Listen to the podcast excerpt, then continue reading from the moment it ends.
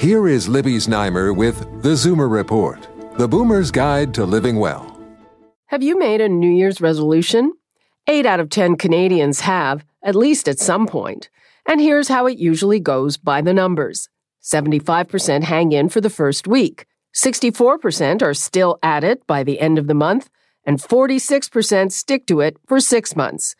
Complete success is even more elusive. Only 8% of resolution makers actually achieve their goals.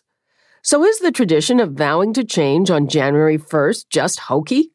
The experts agree that pegging the desire for change to a specific date actually increases motivation. It doesn't have to be January 1. Any important date, like a birthday or anniversary, could work just as well.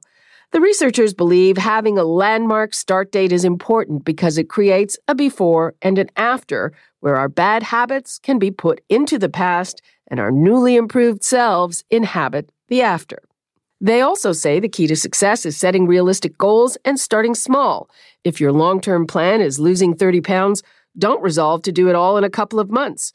Go for five pounds. Once you achieve that, you can declare victory and go for another five. The thinking is if you fail to accomplish a big goal, you begin to believe it's impossible and you give up on it. Psychologists say we have to recognize that it will take small steps in order to accomplish big things. With your tips for living well, I'm Libby Znaimer with the Zoomer Report.